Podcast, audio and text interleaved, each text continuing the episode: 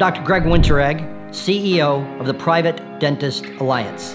I want to talk to all of you students out there today who are wondering what your future is going to be like as a career in dentistry, as an assistant, as a hygienist, as a dentist. Where is this profession going with the rapid increase of the DSO movement? I'm here to tell you that PDA is going to help you, and I want you to become a member today. It is free. Now, why should you become a member? You're going to get weekly video updates from me, and you're going to get regular updates of our newsletters from the Alliance on exactly what is happening and how we are going to help preserve and protect the private practice of dentistry. Now, to me, the most important advantage is you are going to get access to our job board. What is that? Our private practicing members all have access to our PDA job board, which means if they have an opening in their private practice of assistant, hygienist, doctor, front office staff, they're going to be able to post it. And you're going to be able to check up regularly. And as our membership grows, we're going to be covering larger and larger territories across the United States. If you are looking for a job in any position in the office of a private practice, you need to become a student member today. It is free.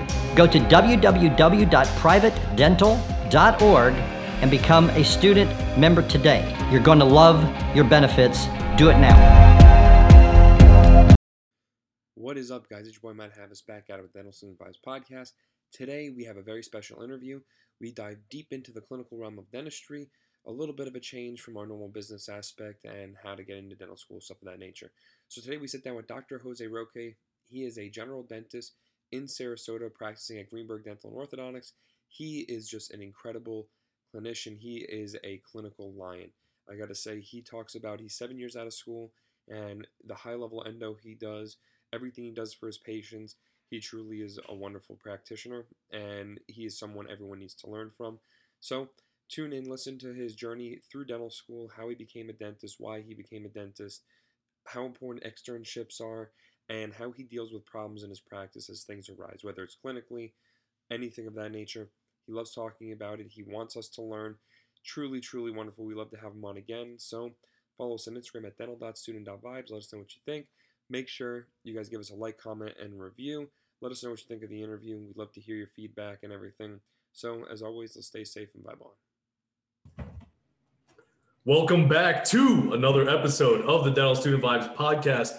We have a crazy episode for you guys today. We got a squad here, the fam. We're sitting at the table. We're about to have a fire interview. We got a very special guest, the man, the machine, Dr. Jose Roque with us. Uh, I'm Seth Kalish. We have Matt Havis, and then we have two very special D1 students, Stephanie Berry and Dallin Milne. How are you guys today? Dr. Roque, thanks for joining us. Thank you for having me. Good evening, brothers. I'm, I'm excited for this.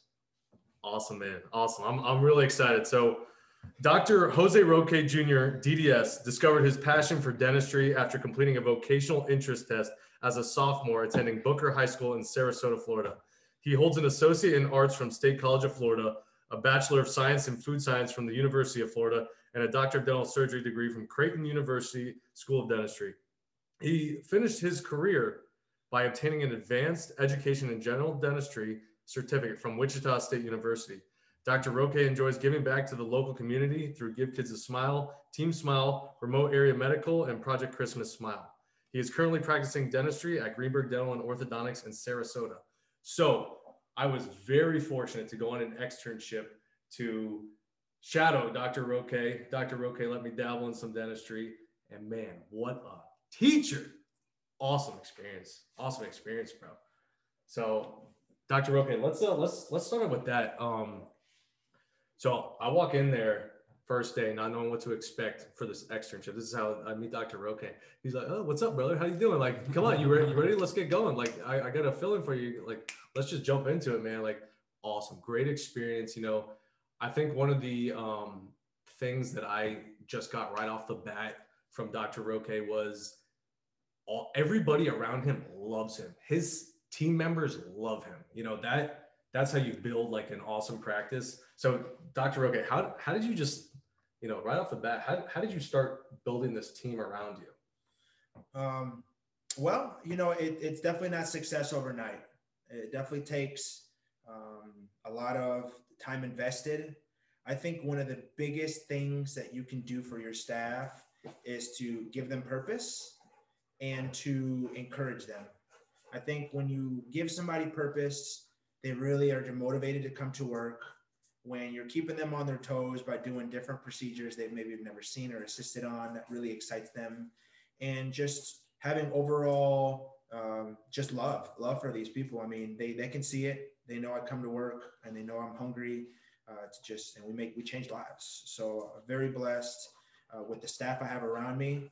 But it's definitely was one of those things where you it's kind of like your army people your army buddies like you're going into war together you know or going Mhm. through something together so you just naturally um, you just kind of pull together you know closer and over time it's if you're fortunate and maybe the right personalities come together you you you, you get lucky and you get a, a great staff Awesome, man. And if you guys uh, listening here, we got the doggy with us, cute, cute girl. Um, so, Dr. Roque, you you talk about it didn't happen overnight. So let's go way back. Let's start from the beginning.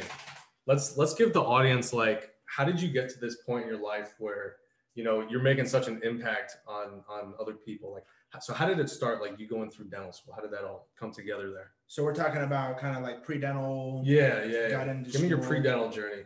Real quick. Well, you know, it's it's it's funny. I I, I graduated from University of Florida. I was there from 2008 and 2009 years, uh, academia years, and um, that time that I was there, it was the only time ever in the history of recruiting for Creighton University School of Dentistry uh, at University of Florida. And so for consecutive years, the same um, associate professor came to kind of try to recruit for Creighton.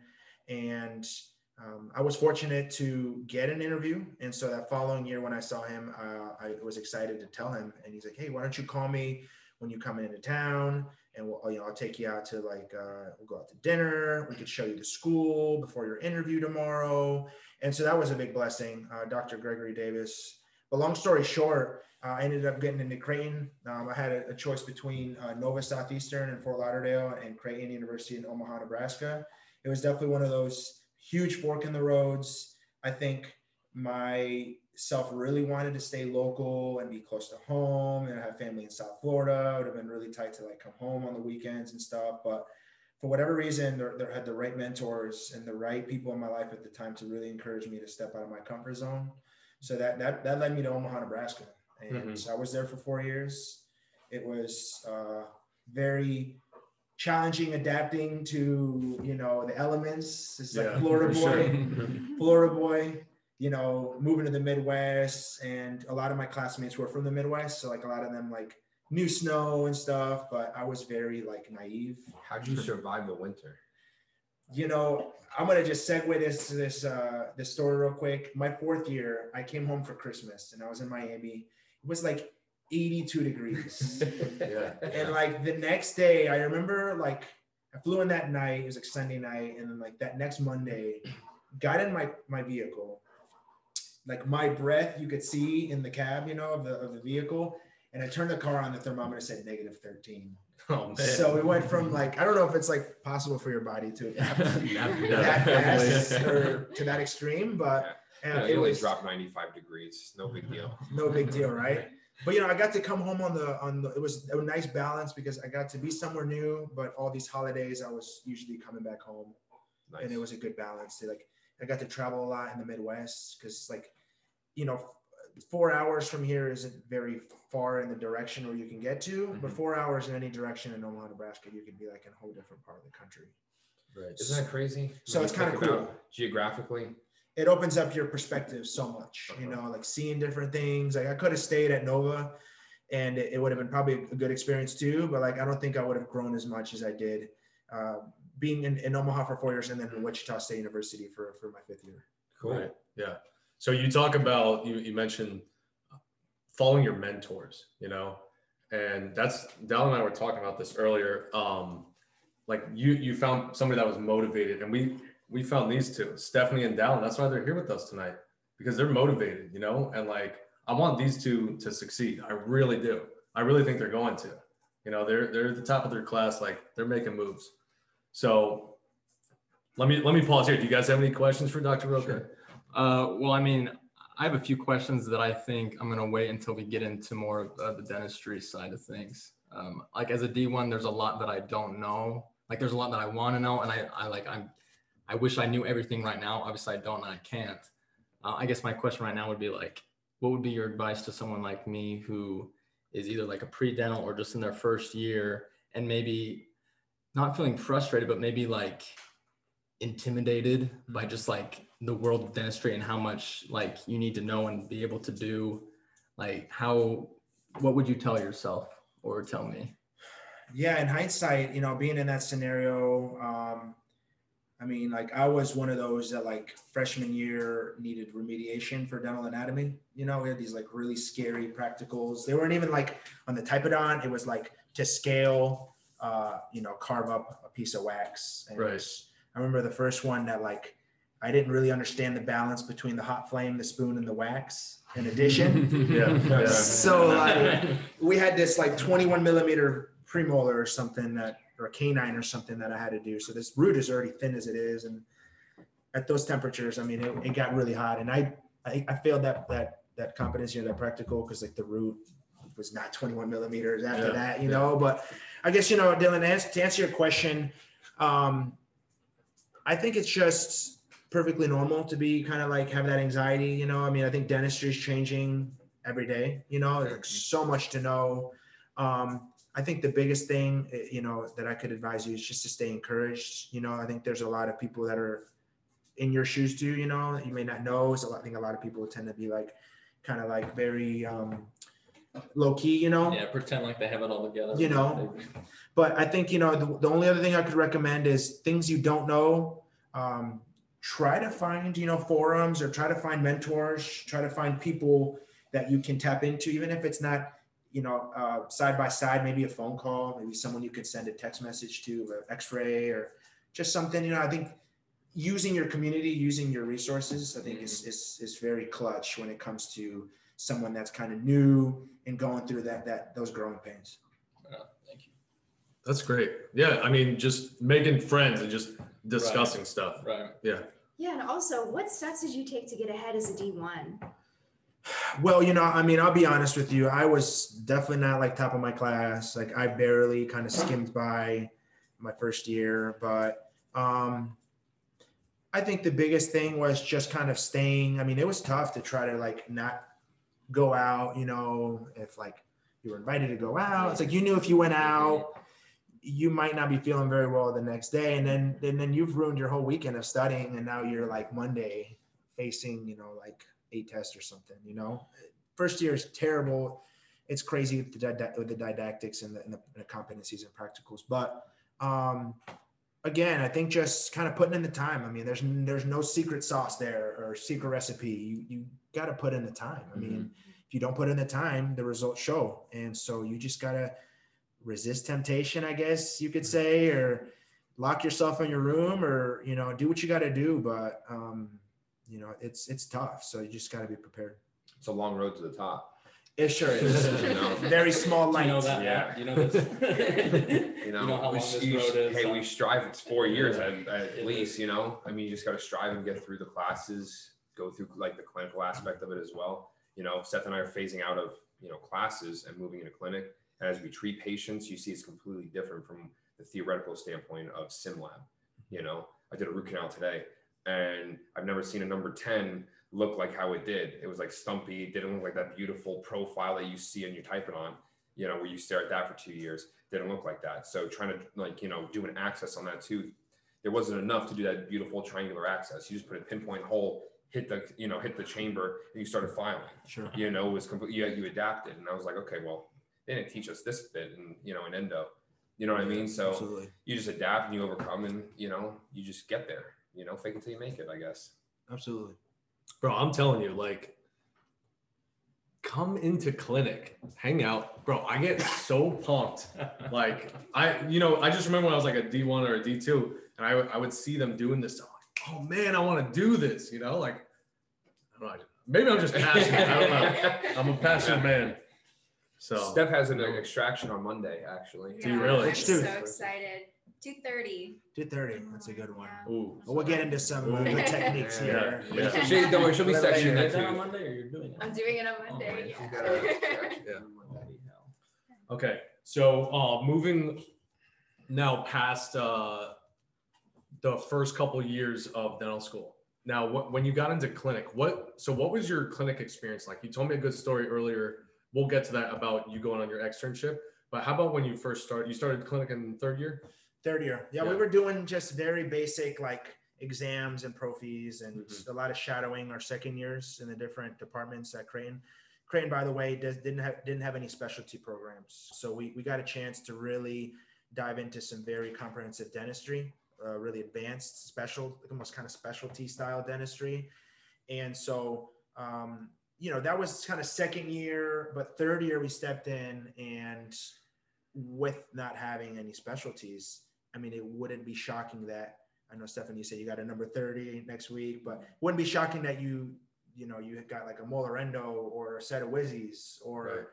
just something outlandish, you know, and you're just like starting in the clinic. So um I think that's just the way that Creighton was. Like a lot of our staff, or I'm sorry, our, our professors were like ex-military. So they were very old school. I mean, they were all great, but they were super old school. I mean, obviously, it's not the new glitz and glam, CAD cam kind of uh, background from your professor, but these guys had probably drilled on millions of teeth in their career. Right, right. And so these are good guys and girls, um, professors that really just uh, poured into you in, in whatever experience you were facing, whether that was, you know, some crazy endo or a periosurgery or something like that. hmm So don't don't you do uh, implants? Isn't implants re- one implant is required at uh, Creighton? That might be a new Bro, a new competency. sweet. That's crazy. know, like yeah. you place the implant itself, or you're storing an implant. Um, it probably would be. I think it was the whole thing. the whole thing. You go through from start to finish. Yeah. I didn't get a chance to do Oh, that. I didn't place any crazy. implants in um,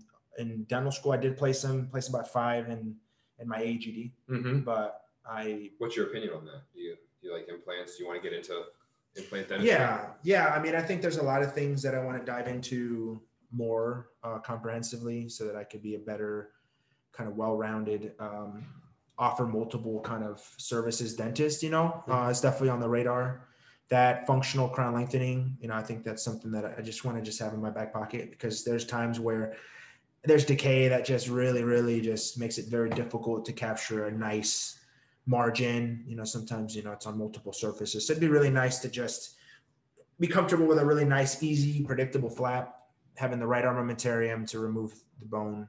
That'd be a great service to add. Um, and then just uh, i mean yeah besides those two things i think like eventually i just want to just dive in more into just more endo. I feel like i got a good experience with it but uh, you can't ever do like more endo you know like you just can't ever top out on doing endo i'm sure there's still like Yeah. a chance where things just get really difficult really quick you know limited access difficult patients Mhm. uh, hot teeth you know Oh, yeah. a lot of those things can be very challenging I did one today. I'm basically an endodontist. One canal. one canal. That's all it takes.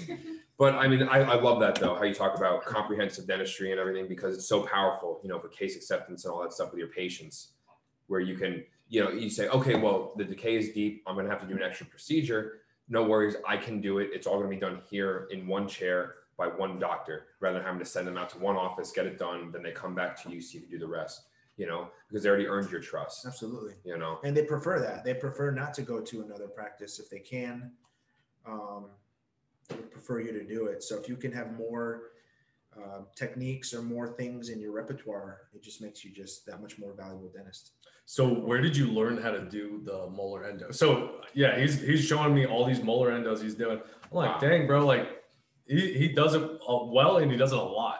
Really? Like so, yeah. So how did you start learning how to do all this? So I think there was a lot of, uh, and I had uh, five or six co-residents. I can't think right now as far as like you know who was in my AGD, but I feel like everyone had a different experience in their AGD. Someone got a lot of implant experience. Some other people got a lot of crown and bridge experience. I was the one that just got like the molar experience. So like I think at one point I did like seven or eight molars back to back, like over the span of a couple weeks at uh, in my in my clinic at Wichita State University AGD. Uh, the attendings were you know just top notch. They're local uh, endodontists that come in and volunteer their time, or maybe they're staffed. I, I can't remember. But you get somebody that almost like a like a one on one kind of experience. You know, I mean, how cool is that? Like you know sometimes they might like you know if it was a little crazy they might like help you or something you know with your access or do something but overall you were the one that was like going through the steps so again i think that there's um, with experience you know now next month i'll be doing it for seven years i think the, the biggest thing that's kind of my biggest experience that i've been gained so uh, so far with endo is just knowing my scope Mm-hmm. you know, knowing like the difficulty scale, maybe there's like calcification, or maybe there's just really kind of curved canals. Right. But you feel comfortable like hitting that up. Well, that's the thing. It, you got to use judgment. I mean, sometimes too, it's it's I'll be very busy, and it might just not it might not be productive for me to Right. spend the time and the resources doing that. I mean, yeah, I can do it. Mm-hmm. I, I, I don't think that I'm the best at doing it. I don't think I'm a specialist level doing it. You know, I mean, we are doing it. Um, it's you're right. It does it does we get patients out of pain. It does you know we're doing crowns and using them as abutments later after. But it's definitely one of those things where I don't think you can do you can overdo endo because I've heard one of my professors attending said uh, root canals are like snowflakes. Like they're just all very different. Mhm. And Oh yeah. yeah. there's nothing worse than being in a tooth and you miss maybe uh, misjudged maybe the difficulty or maybe the patient management. There's been times where I could have done an endo, but the patient was such a like limited access and it was just such a nightmare. Like I think it was like 18 or 19. Mm-hmm. It was really difficult. So I just told her I medicated it. It was like a free pulpectomy. You know, I want you to go get this finished with the specialist. You know, I wasted a couple hours, I guess you could say, get, get the patient out of pain. But um, that's definitely something that I, I don't think you can overdo. I think the hardest thing is to be consistent, really finding, you know, all the canals, you know, MB2, um, finding a second distal canal in a mandibular molar, Mm-hmm.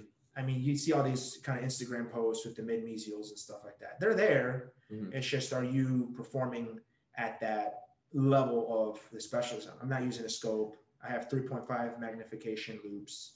You know, it's definitely takes armamentarium. You know, um, what's the thing? Uh, ultrasonic. Mhm. an ultrasonic Oh, the endo sometimes. agitator and everything. Well, not the activator, but just like something like trench with, like Yeah. an ultrasonic or ultrasonic, not ultrasonic, uh, like um, piezo electric Oh, yeah, kind of yeah. thing, you know, like trench to like be conservative. Mhm. You know, I've bought a lot of stuff on my own, Yeah. you know, like different little things we'll kind of talk about here Right. in a little bit, you know, that's kind of helped me make make it a little easier. Mhm. But So in terms of endo and everything, the big thing is now they're talking about CBCT, ultra conservative accesses and Sure. everything. Is that something that you're implementing or do you plan on implementing it later on in your I mean, there's even things called like GentleWave. I don't know if you guys Oh, have yeah, heard of gentle gentle wave, wave, but it's like some technology where you can be very conservative in your canal preparation. Mhm. And the way the GentleWave works is it really, I don't know how if it disinfects or what it does, but you'll you won't be it won't be surprising to see a 20 um, like a like a number 20 file be the master apical file. Really. because they use the GentleWave to be able to like really clean out really clean out the um the canals and the infection and stuff like that. So very cool. i think i think you know like i have a um i have a molar endo in me. Uh my number 19 30 my number 30 is uh root canal and and uh, post and core and crowns and it was it's been there for at least 15 years plus you know? And so but i had i had occlusal decay and it was very localized. So i had a lot of good periphery Mhm. of my tooth left Nice. after. So i think it really these endo successes and the endo, endo prognosis really just comes down to uh, how much of the tooth you have left to work with Gotcha. because a post and core can only do so much to hold up a buildup but if you're Especially on a molar as well. molar you that know force. if you're relying on a post to, to retain your crown, then you know you may not have enough ferrule and stuff like that. So That's where the crown lengthening comes in. that's where the Full functional circle. crown Yeah, there you go. Let's Yeah. do it. You know. Gotcha. Um, so last last thing about the endo, we'll we'll throw a little practice management in here. So um, one of the things we like to talk about as a KPI, key production indicator, is um, same day conversions of treatment, right? Mhm. So you do your exam and the patient needs endo. Do you have room in your schedule to convert this patient from an exam to a production column, right? Does that make sense? Yep. I'll Yeah. follow. Okay. So that's like a specific KPI to indicate your productivity in the practice, right? For you to be profitable. So, all right, now this is a specific question. So you mentioned like maybe it's not worth it for that day. Do you think that um, would you convert a molar endo on the same day for same day conversion, or would you just leave it to um, anterior endo, or do you think endo is not worth the same day conversion, or just keep it to fixed or something like that? I mean, uh, Seth, that's such a loaded question. I mean, it just all really depends. All on right, terrible question. Throw that hand grenade back. Throw it back. It just so depends Yeah. on on what the schedule looks like, what kind of help you have. I mean, if I'm on full force, my four rock star assistants, and I mean, I'm feeling it. Like if I'm feeling like I'm like, you know what, like this looks pretty straightforward. I can maybe just get in there, get to a, a tentative, maybe like a like a 25, you know, a diameter kind of file. I really, you know, do a pulpectomy, you know, get the patient out of pain. Maybe you know get the working lengths you know recorded so that the next visit is a little more predictable you know where it's like i just have to reopen it up you know re-instrument and maybe then at that point you know take working length x-rays or you know you start using your paper points and, and obturating and then maybe even starting the crown on the same day. So it's it's really tough to say i've done it i've done it before you know? Um is it stressful? Yeah. I mean it's very stressful to see multiple patients and then to be doing a procedure like endo where you where it really it needs your divided attention you know? I mean you could let canal kind of uh, the, the the pulp chamber filled with like you know uh, sodium hypochlorite and just kind of maybe walk out do some uh, exams or something or check up on another patient. But it really at that point then starts to get into like a like a quality of care or a standard of care you know what i'm saying like it's as much as i want to help somebody i also don't want to do a disservice Mhm. you know so if I feel like this patient's going to be tough to get numb, or if this patient's going to be very difficult, then I may try to just be conservative, maybe give them some medication, maybe get them on the antibiotic, maybe have them start taking, you know, the, the ibuprofen, you know, TID, you know, a couple of days leading up to to the appointment. Um, but I mean, yeah, any chance I can get to help somebody, and if I feel like I can do it and I can, you know, succeed in it, I'm all about it. Gotcha. Dr. All right. Okay. The Molar Express. Molar Express. That's what you're doing. All those molar endos. Bro, I, I told you about Molar Express, right? no. That was a county dental clinic I used to volunteer at. in Really? Tallahassee. Okay. Yeah. That's how I got into dentistry. Really? Yeah. The Molar Express? Yeah, we won't talk about it. You jumped on that train? I jumped on the train and now I'm chugging along. Choo choo.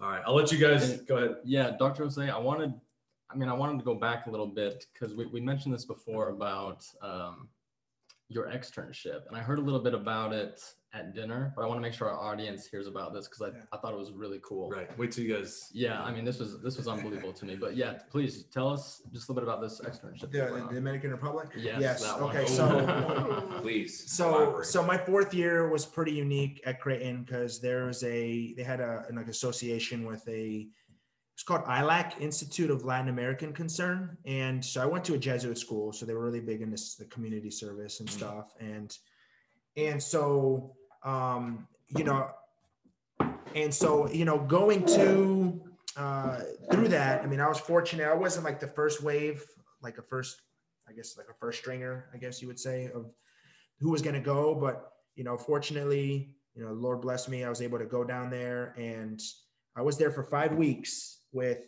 eleven of my other classmates, D Force. We had just kind of started our fourth year. It was the summer of our fourth year. And the way that it worked is uh, there were there was two nursing fourth years, two medical student fourth years, two pharmacy fourth years, and two dental student fourth years. And what the goal was was to set up in a compo like in a little um, area, excuse me, area, and just like kind of provide kind of almost like a full medical um, thing for them. Like they would get their you know their, their drugs from the pharmacist. They'd get checked by the doctors. The nurses would kind of help everybody, and the dentist. But the dentists were always like the most in demand because I feel like it was just never endless. Like the big thing with the kids we were around was they would um, suck on these like fruits off a tree called limoncillos. And what it would do is like that acidic pH would really just rot out their front Wow. teeth Mm-hmm. you know? So it was really like bad. Like we were like taking out first molars on like these like 16 and 17 year olds you know? So it was really like rough. Um no x-rays literally set up like a, a, a gas generator went with my um uh, my my colleague uh, dr anton d you know we went down there and we just uh, for five weeks provided uh, a service. Like it was like we were like sterilizing instruments like in three buckets like Yeah. cavicide in one or something and like some other crazy stuff in the other and then like water rinse and dry it off and we were going to the next one you know um so it all-terrain was dentistry. It sounds like i'm sorry all-terrain dentistry. yeah Yeah. I think if you could practice dentistry like that, you could do it anywhere. That's Dentistry in space. Bro, they don't have, you know, autoclaves in space. How do you think the astronauts get their fillings done? All right, I'm sorry. I wasn't Anyway.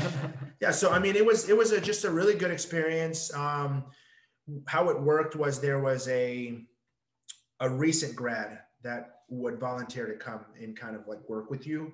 Uh, dr mark hermes he was just like uh, he had just graduated the year before. So like he decided he was to like come on me and anton uh, dr anton d's trip. And he was like a big help. He really taught me like it was the first time i ever heard the word purchase like when you're taking a tooth out you know like i was like what is this? What do you mean purchase? Like you know is like and then i didn't it didn't take time until i learned what that was you know you want to try to get as apical as possible on the root when you're elevating because you're going to have the best chance of of getting luxation or movement on the tooth and so he really just kind of we started very basic. I mean he really just kind of started showing me how to use my elevators. Um real quick i'll make it real quick. That's in the dr is where i learned how to count my teeth Unfortunately, it was in the DR and not on some like crazy high profile case, but um, no x-rays. I got very tunnel vision on the tooth we were taking out. And I thought I was taking out number 12. So I'm like, okay. So like, I'm like, I start like, we did have a handpiece. It was like real sketch. Like we had to use like, have like the, the pre-dent student that came with us. Another a pre-dent student came with us too. He was using like irrigation, like with the, like, like a little monoject, like to like keep it from burning. A monogen. Yeah. okay. yeah. you know, it was real sketch, but um, you know, long story short, I thought I was cutting tooth number 12. 12, but it was really tooth number 11. Um, So I just could not find the furcation, like to save my life. And there's reason There's why I couldn't find a furcation because I was uh, cutting number 11. Yeah. You know, But you never I- made that mistake again. never made that mistake again. You know, try to count my teeth before I do endo or, you know, um, before I access. Um, but yeah, I've been very fortunate, knock on wood, that it's not. I've heard of horror stories of like the wrong teeth being extracted, or you know, just Oof, the wrong tooth being accessed. I mean, that's like That's like the worst thing. Besides a patient dying, God forbid, that's like the worst thing you can do. that's the worst You thing you can do, you know, because then it gets all kind of like very, I don't know, it gets a little sketchy, but it happens. And so the best thing to do is just to be prepared. But I think the Dominican Republic trip really just um, just kind of broke the ice a little bit. You know, it definitely wasn't ideal conditions to be working in. It was actually a little stressful, but we really just got to learn a lot that summer. Right. So when you like when you were all set finished with that, what did you walk out with? Did you felt like you you were more comfortable with surgery or what exactly?